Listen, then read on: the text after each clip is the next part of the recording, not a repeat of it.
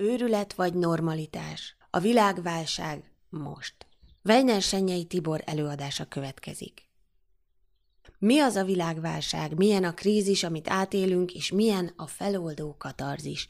Milyen a beavatás?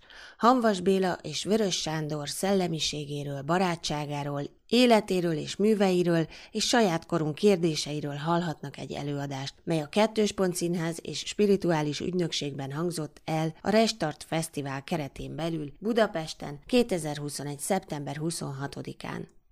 Fogadják sok szeretettel Weiner Sennyey Tibort, költőt, írót, a DRÓT főszerkesztőjét. Átjáró.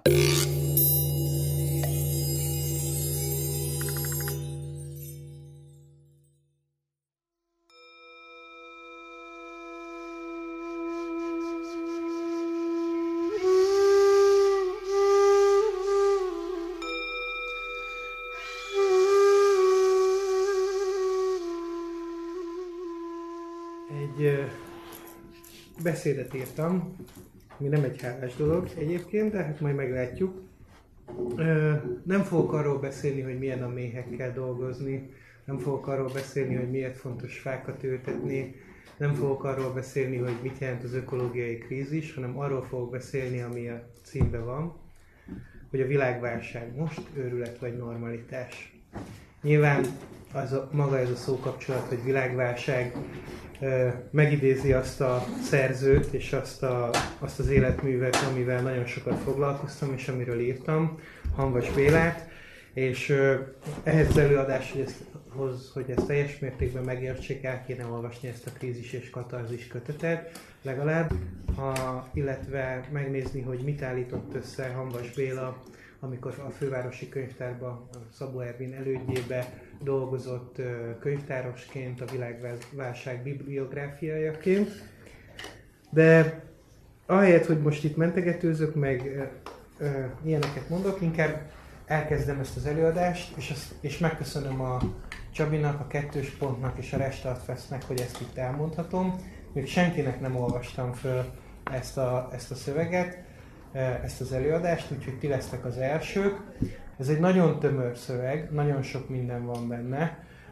Arra kérlek titeket, hogy, hogy tehát ez nem egy lighty, könnyű kis valami matiné lesz, vasárnap délután öt órakor, de szerintem biztos azért jöttetek el, mert titeket ez érdekel, meg foglalkoztat, úgyhogy nem kell izgulnom, hogy, hogy túl mély emerítés.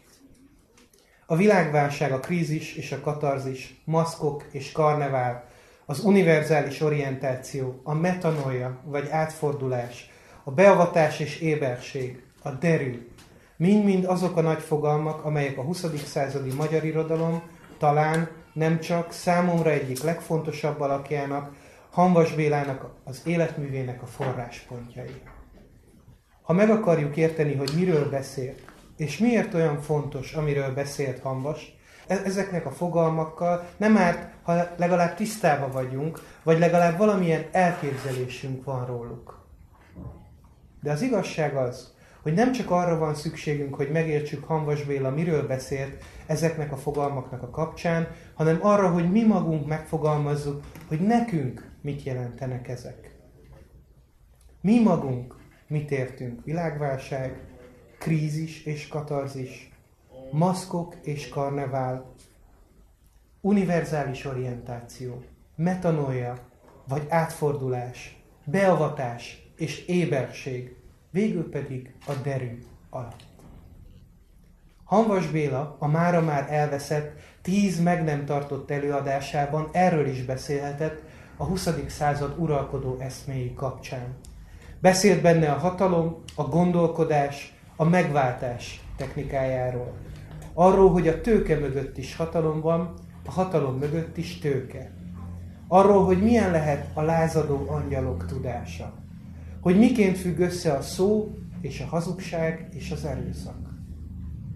Arról beszélt a mára már elveszett tíz előadásában, hogy miért lehet fontos a nők szerepe. Hogy nem lehet megúszni az Antikrisztus és a gépek uralmát. Hogy milyen a személyes és a személytelen. És így tovább. Ezt a tíz meg nem tartott előadást Hamvas Béla úgy nevezte, úgy terveztek, hogy a világ fontosabb köz- központjaiban tartja, az Egyesült Nemzetek székházában, az Oxfordi Egyetemen, a pszichoanalitikusok kongresszusán, a Vatikánban, a bíborosok ö, értekezletén, Moszkvában, a bolsevista párt székházában, New Yorkban, a Wall Streeten, Weimarban, a Német Metafizikai Társaság előtt, Svájcban és Izraelben. Mindezt a naplóiban és leveleiben fennmaradt töredékekből tudom csupán. A tíz meg nem tartott előadás, a előadást egy barátjának adta oda Hamvas gépiratban, és ő az egyetlen példányt a házkutatástól való félelmében elégette. Megjegyzem, nem sokkal miután elégette, meg is történt a házkutatás. Mindez az ötvenes években volt. Vajon mi lett volna, ha Hamvas ezeket az előadásait megtarthatja akkor ott Magyarországon és más helyeken az ötvenes években? Mennyiben változott volna a történelmünk? Vajon mi lett volna, ha meg nem tartott, ha, milyen lett volna a meg nem tartott előadás Budapesten? Vajon itt tartotta-e volna a Kettőspontban? Költői kérdések ezek. Mielőtt tovább megyünk, engedtessék meg némi személyes kitérő. Amikor filológusként sok évvel ezelőtt elkezdtem foglalkozni Hamvas Béla életművével és életrajzával, már akkor sejtettem, hogy igen nagy fába vágom a fejszémet, hiszen Hamvas legalább akkora kultusz övezte, övezi, mint ellenszem, és ha az ember elmélyed valamiben, akkor bőven kap abból, ami elmélyedésének tárgyára jellemző, akár köze van hozzá, akár nincs. Azt szoktam mondani, hogy jellemző módon egészen karneváli, ami Hamvas körül kialakult, pozitív és negatív értelemben is. Hívei vannak, és olyanok, akik meghaladták, akik jobban tudják, és persze akik nem értik, és akik elutasítják, és így tovább. Tisztázzuk, hogy nem vagyok sem Hamvas híve, és azt sem gondolom, hogy meghaladtam bármit, és jelentsen ez a meghaladáskényszer. Én egészen egyszerűen egy magyar filológus költő vagyok a huszonegyedik században, aki olvasta Hamvas huszadik századi írásait, kontextusba és időrendbe helyezte az életművet, és gondolt róla valamit. És ahogy Diogenész mondta, ebben már más is belehalt. Hogy természetesen szeretem Hamvas írásait, hogy tiszteletre méltónak tartom az etoszát, hogy foglalkoztat, ami őt is foglalkoztatta, az alig, hanem egyértelmű. De én már egy másik alkotó vagyok, más témákkal, más problémákkal, más korban, más élettel, más megvalósítással. Foglalkozok Hamvas Bélával és másokkal, mással is, de máshogyan.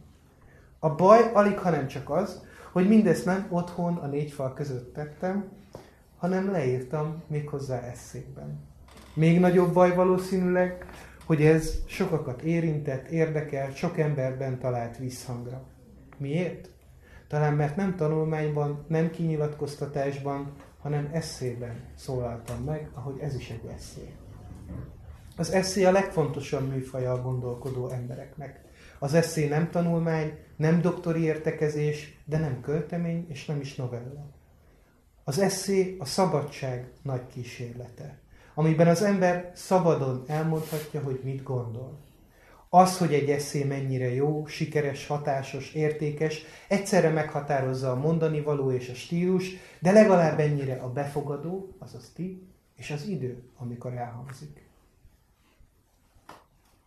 Mindezt csak azért mondom el, mert úgy vettem észre, hogy egészen komoly emberek sem tudnak mit kezdeni, sem Hamvas, sem az én eszémmel, s végső soron sem Hamvas, sem az én személyemmel. A vádak egyértelműek, még ha zavarosak is. Hamvas túl híg, vagy túl sűrű. Én Hamvas sűrítem, vagy higítom, amikor Hamvasról szólok. Sokat gondolkodtam azon, hogy miért, mi a gond, miért nem értik az eszét, miért nem szeretik. Mit értenek azon, hogy túl sűrű, vagy éppen azon, hogy túl híg. Aztán megvizsgáltam azt, hogy mi zavar engem ebben. Azt hiszem, hogy megértettem. Az zavar, hogy azt szeretném, hogy elfogadják, megértsék, ha kell, akkor vitassák, de mindenképpen kezdjenek valamit azzal, amiről Hamvas Béla beszélt, írt, hogy az életmű szerves részét képezze a műveltségnek, a mi műveltségünknek, a magyar műveltségnek. Egyáltalán legyen olyan, hogy magyar műveltség. Miért szeretném ezt? Azért, mert egyrészt úgy érzem, hogy a huszonegyedik század krízisei nem abszolválhatóak Hamvas életművének ismerete nélkül, másrészt azért, mert úgy érzem, hogy én sem vagyok érthető nélküle.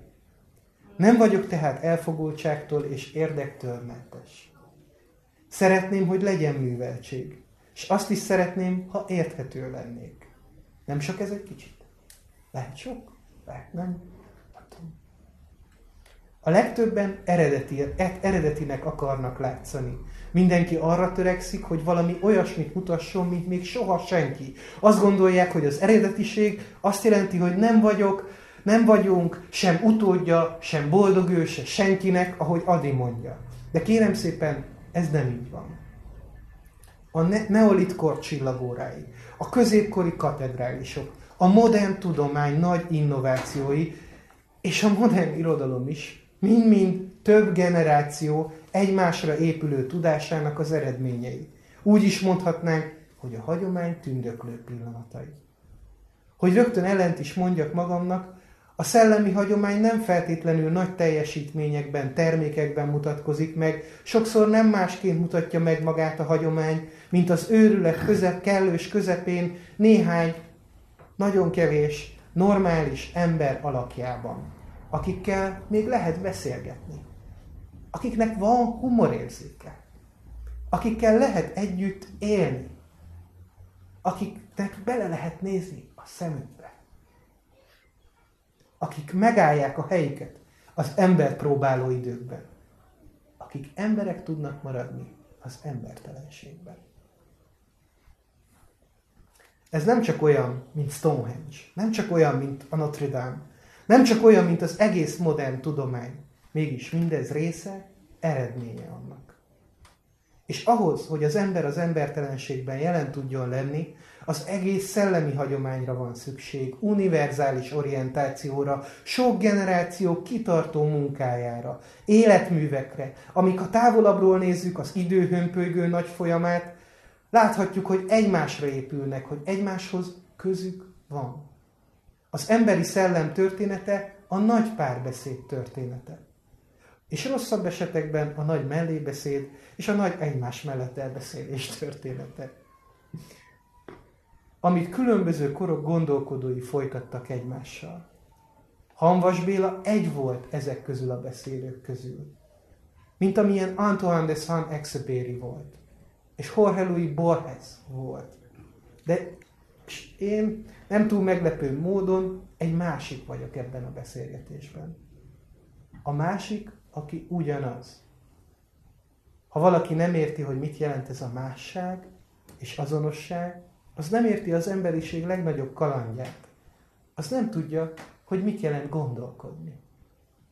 Arra jutottam, hogy a gond tehát az lehet, hogy nem tudnak, mert nem tanultak meg az emberek gondolkodni. Nem tudnak, vagy nem akarnak, lusták hozzá, vagy éretlenek és értetlenek, ez teljesen mindegy. Gondolkodás nélkül csak értetlenség, tudatlanság, a tudatlanságból pedig szenvedés fakad. Erre jutottam, nem csak én, és nem most először a történetben. Ezért, amikor eszét írok, akkor megpróbálok úgy is írni, hogy követhető legyen, hallható legyen az, ahogyan gondolkodok, ahogyan részt veszek ebben a nagy párbeszédben. Remélve, hogy aki olvassa, hallja, be tud csatlakozni ebbe a gondolkodásba. Mert a gondolkodás nincs kész. Az ember szelleme változó, alakuló, számtalan krízist és katarzist átélő, egészen külön, különleges és egyedi megvalósulás ebben a világban. Az emberi szellem képes csodákra és szörnyűségekre. Az emberi szellem, ami a halandó test és a végtelen lélek között egy szalmaszálon rezeg, az, ami részt vesz a teremtésben, amivel egyediek, egyszeriek és megismételhetetlenek vagyunk. Mi emberek, és ez az, az emberi szellem, ami mégis minket, mindannyiunkat összeköt, ami közösségé, emberiséggé teszi az egyének sokaságát. hajlamosak vagyunk mindenről megfeledkezni. Individualista, egoista, önző világba zárkózunk, mert ezt örököltük. Ezt az önmagunkba bezárkózást, ahol az egyéni boldogulás alatt a legtöbben az egyéni élvezetek, élmények, sikerek halmozását értik. Azt gondolják, hogy a boldogság az, ha nekem minél több mindenem van mindenből. Talán nem árulok el nagy titkot, ha azt mondom, hogy a boldogság nem ez. Az ember természetéből fakad, hogy boldog szeretne lenni. Képesek vagyunk egész kultúrák, intézményeket, főképpen pedig káprázat, hazugság szisztémákat arra létrehozni és működtetni, hogy a vélt vagy legföljebb részben valós boldogságot elérjük. Ez a káprázat, hazugság szisztéma át és átjárja az emberi társadalmat, különösen pedig a posztmodern fogyasztói társadalmat, és amikor azt mondja, hogy légy fiatal, légy szép, légy vonzó, légy gyönyörű ifjú. Mint John Calhoun túlnépesedési kísérletében az egerek egy új populációja, akik már semmi mással nem foglalkoznak, csak önnön magukkal, amikor tehát ezt a boldogság képet sugározza a fogyasztói társadalom, ezt hiszi el, akkor valójában azt mondja, hogy légy boldog úgy, ahogyan én akarom. Teljesítsd az én boldogságomat, csak az enyémet. És ennél semmi sem áll távolabb az igazi boldogságtól, ami nem egy termék, nem egy pillanat, hanem egy állapot, érzés, magatartás. Még egyszer mondom, étosz. A fiatalság elmúlik, a szépség változó, a vonzalom szubjektív. Nehéz ennek tudatában bárkinek eladni valamit, ami ennek az ellenkezőjét ígéri, vagyis hazudik.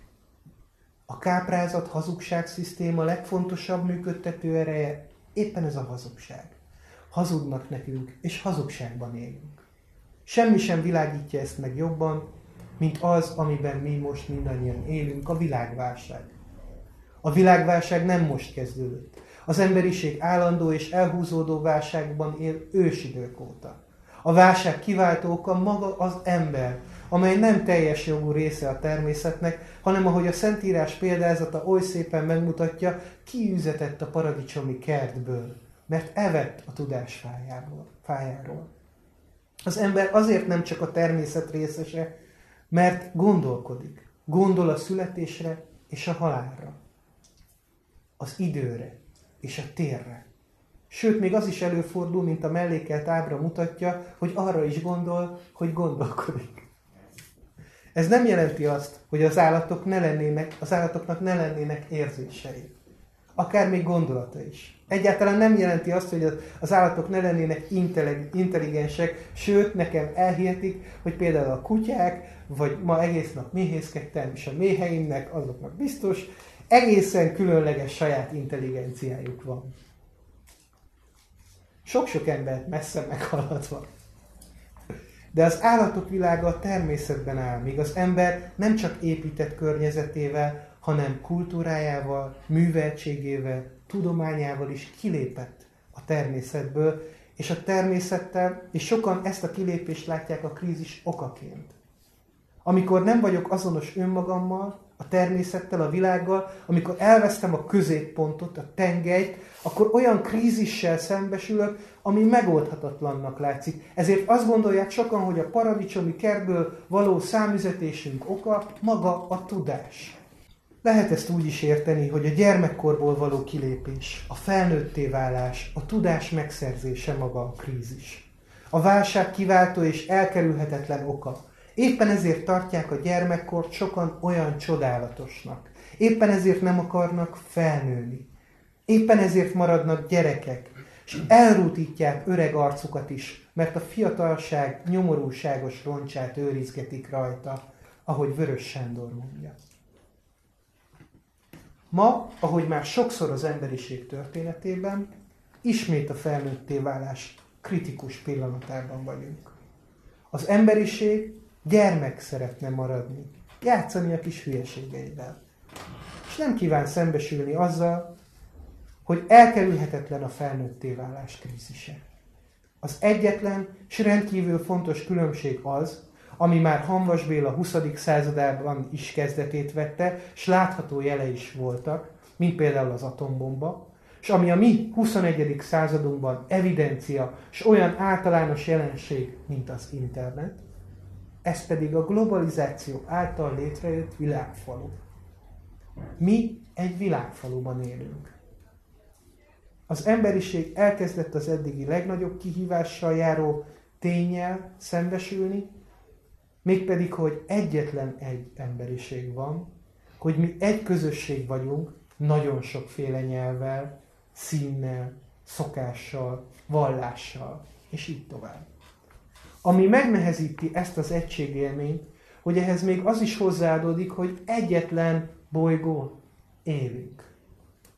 Még ha részlegesen sikerülhet is űrállomásokat, esetleg kisebb bázisokat létrehozni a Holdon vagy a Marson, azok akkor sem lehet, lesznek még sokáig emberhez méltó életre alkalmasak. És ahogy mondani szoktam, nem lehet majd Szentgyörgyhegyi bort kapni, úgyhogy mindegy. Jelenleg öld az egyetlen olyan számunkra elérhető, élhető bolygó, amely minden nehézsége ellenére az embernek élhető közeget teremt. És a világválság legegyértelműbb tünete az, hogy az emberi tevékenység pont ezt a földet tönkreteszi, és élhetetlenné pusztítja. Amikor erről beszélünk, akkor gyakran hallom azt, hogy megérett az emberiség a pusztulásra, meg hasonlók. És én ilyenkor mindig arra emlékeztetem azt, aki ezt mondja, hogy ne felejtse el, ő maga, aki mondja ezt. És a családja, és a szerettei, és a barátai is, mindenki, akit ismer, ember. És őket is halálra ítéli egy-egy ilyen mondattal. A nihilizmussal szemben, mert ugye ez nihilizmus, nagyon kevés eszközünk van. És a nihilizmus természetesen megjelenő tünete az ember képességeit meghaladó krízisnek. A nihilista úgy érzi, hogy tehetetlen. Úgy érzi, hogy minden mindegy, és nem veszi észre, hogy valójában csak kifogásokat keres arra, hogy fantáziátlan, tehetségtelen, és végső soron lusta. Éppen ilyen végzetes a túlzott pozitivizmus, amikor abba vetik a reményt, hogy majd a tudomány mindent megold. Kolonizáljuk, vagyis az itteni problémákat kiterjesszük a naprendszer többi bolygójára és holdjára, a robotok és a mesterséges intelligencia majd mindent megold, és így tovább. A tudományfasizmus ilyentén való hurráoptimizmusával még akkor sem tudok egy percig sem azonosulni, ha magam is követem, használom és igen nagyra tartom a tudomány egy-egy vívmányát, lett légyen a számítógép, elektromos kerékpár vagy éppen vakcina. A tudományos gondolkodás alapvető feltétele a kritikai hozzáállás, a többféle szemlélet ütköztetése, a kísérletezés, és nem helyes sem az elfogult rajongás, sem a teljes elutasítás. Így tehát, amikor a tudomány nagyszerűségébe vetett vakhitet elvetem, akkor valójában tudományosan gondolkodok, és másoknak is ezt javaslom.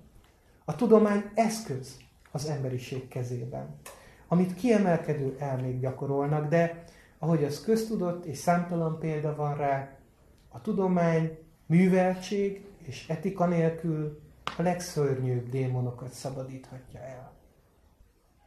A jelenlegi világválság krízise is éppen a tudományos és technikai fejlődésnek köszönhetően alakult ki. Lásd ipari forradalom, robbanómotor, szénbányászat, olajkutak és környezetszennyezés. Láttunk példát bőven az elmúlt évszázadban. Mert gyakran előfordul, hogy amikor az emberi tudomány megold egy problémát, rögtön másik kettőt generál. Mindezzel együtt még egyszer hangsúlyozom, hogy én nem vagyok tudományellenes, nem hiszek semmilyen összeesküvés elméletekben, sem más ol- olcsó világmagyarázatokban, sőt, ezek amúgy is csak arra jók, hogy az összetett és bonyolult világ miatt érzett szorongásból olcsó és könnyű magyarázatokba meneküljünk.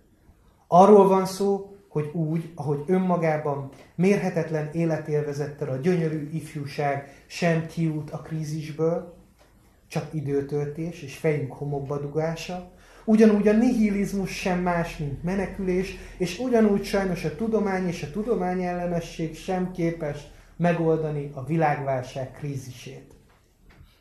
Ha csak nem regisztrálni azt, ideig, óráig részmegoldást találni.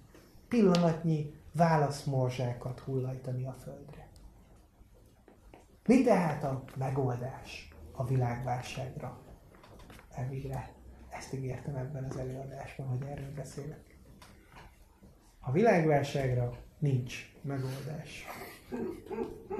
Amíg emberek fognak élni, addig mindig és elkerülhetetlenül felüti a fejét a krízis, mert a krízis elkerülhetetlenül az emberi természetből fakad.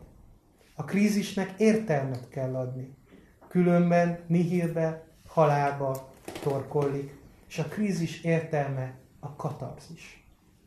Erről írt eszéjében Hamvas Béla, amikor azt írta, hogy a krízisnek kritikus pontra való érkezése és átváltódása valami mássá a krízis legmagasabb foka, ugyanakkor az első lépés a kibontakozásban. Ezentúl az ember nem kezdhet el beszélni megoldásról. Sajátságos módon itt már nincs semmi megoldani való. A helyzet megfordult. Ahogy az előbb az általános tendencia a bonyolódás volt, most a megoldás lett. A krízis végső kiélesedése egyben a megoldás kezdete is. Ezt a legegyszerűbben katarzisnak lehet nevezni. Ez a katarzis, idézetbe zárva, ez a katarzis, ugyanaz a katarzis, amit egy jól megrendezett és előadott színházi előadás előhívni igyekszik. Amit egy rendesen megírt eszé érinteni próbál. Amit egy csodálatosan játszott zenemű, egy kiválóan megfestett festmény, vagy zseniálisan megalkotott szobor felkíván ébreszteni. A katarzist. Az emberi művészet egyik fontos célja a katarzis átélése. Mert a krízis legmagasabb foka a katarzis. És egyedül a katarzis átélése lehet a kiút a válságból. Tegyük hozzá, hogy mindez leginkább csak az egyénekben történhet meg. Vagyis nem lehet megúszni. Nincs más, aki helyettünk majd átéli a katarzist és a krízist. Nincs más, akinek el kellene jutnia a katarzisig. És nincs más, akivel ezután megtörténhet majd a metanoia vagy az átfordulás. Mindez a beavatás folyamata, amit talán az aranykorban még tudtak és gyakoroltak, és ami nálunk már csak roncsokban, töredékekben van meg. Beavatás kellene, hogy legyen a felnőtt korban az érettségi, amikor a gyermek kilép a védett ösvényről, és felfogja, hogy ő is felelősséggel tartozik a többiekért. Ma az emberiség ebben az állapotban van. Ma az emberiség érettségizik. A világválság most úgy néz ki, hogy talán ki tudunk-e, azt, és ez a kérdés, hogy talán ki tudunk-e lépni a gyermekkorból, fel tudunk-e nőni, be tudunk-e avatódni, megértjük-e a helyzetünk, vagy maradunk gyönyörű ifjak, akik csak saját ifjúságukkal, szépségükkel, nagyszerűségükkel, személyiségükkel vannak eltelve, vagy nihilisták, akiknek minden mindegy, esetleg fanatikusak, akik tudományba, téveszmékbe, vallásba vagy politikába, szóval hazugságszisztémákba menekülnek saját életük kríziséből fakadó katarzisa elől. Vajon felébredünk-e a kollektív őrületből? Jutalom a felébredetteknek nem túl sok adatik. Hiszen minél éberebb lesz valaki a katarzis által, annál inkább látni fogja a válságot, annál inkább tisztában lesz a pusztulás mienségével, és nagyságával, és veszélyével, és a veszteséggel. De szert tehet egy aprócska dologra, a derűre. Arra, ami az éberek ritka kincse. Mert ha az ember, amikor végre felébred, felnőtté válik, belép a szellem nagy párbeszédébe, hallja, hogy az ősök és az utódok hozzá is szólnak, akkor talán megérti, hogy nincs egyedül a teremtésben. Sőt, a teremtésben általa is teremtenek tovább. Mert a teremtett világ nincs kész. És erre a legkézenfekvőbb bizonyíték hogy csak a változás állandó. Mit javaslok tehát? Ne akarjátok megúszni. Ne maradjatok gyönyörű ifjak. Ne legyetek nihilisták. És dobjátok el a vakhitek olcsó vigaszát. Azt javaslom, hogy változzatok a változó világgal együtt. Hogy mondjatok le a felesleges dolgokról. Hogy éljetek etikus életet. Hogy ne toljátok át a döntés felelősségét másra. Hogy használjátok kritikusan a tudományt és annak vívmányait. Hogy ne mondjatok le a műveltségről, és pláne ne mondjatok le a művészetekről. Hogy ne dőljetek be a hazugság szisztémának. Hogy lépjetek be a gyönyörű érettségbe. Hogy legyetek végre felnőttek. Vagyis más szavakkal azt, hogy használjátok fel a világválság krízisét, hogy elérjétek a katarzist. Azt, hogy éljétek meg a metanoiát, az átfordulást. Azt, hogy ismerjétek fel a maszkokat, a saját maszkjaitokat is. Lássátok át a nagy karnevát. Azt javaslom, hogy éljétek meg a derűt, és ezzel a derűvel a szívetekben teremtsétek a teremtett világot tovább, beleértve saját magatokat is. Saját magunk teremtése pedig a folyamatos tanulás, a gyakorolt műveltség és az együttérző szeretet átélése révén lehetséges csak. A világválság előttünk álló krízisekkel teli kibontakozása ettől még könnyebb nem lesz, de az éberség révén létrejövő tudatosság és az így megszerzett derű segíteni fog abban, hogy helyes döntéseket hozzunk, bármiről legyen is szó, és hogy egészen egyszerűen szép életet éljünk. Köszönöm szépen, hogy meghallgattatok.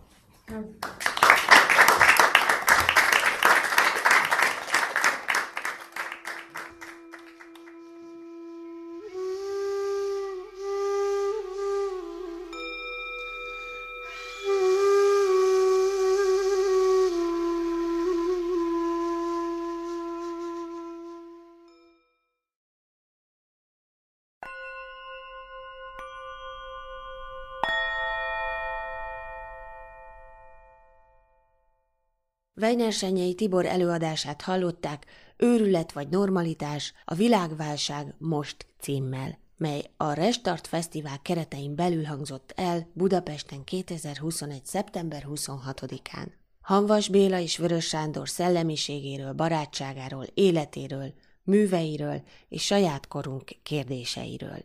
Köszönjük, hogy hallgatnak minket!